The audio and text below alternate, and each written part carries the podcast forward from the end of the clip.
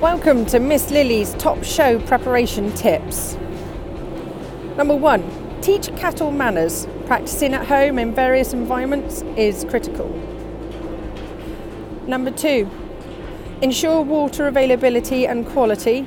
Animals should have access to clean, cool water at all times, particularly at a show.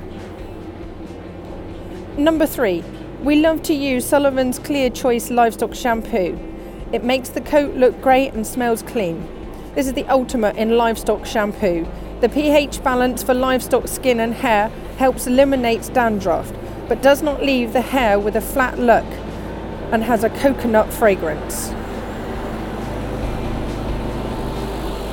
While preparing for the showing season, we've done a lot of research on a few products that helps the pH balance in livestock skin and hair. We will attach a link to the bottom of this podcast for anybody that is interested in purchasing some.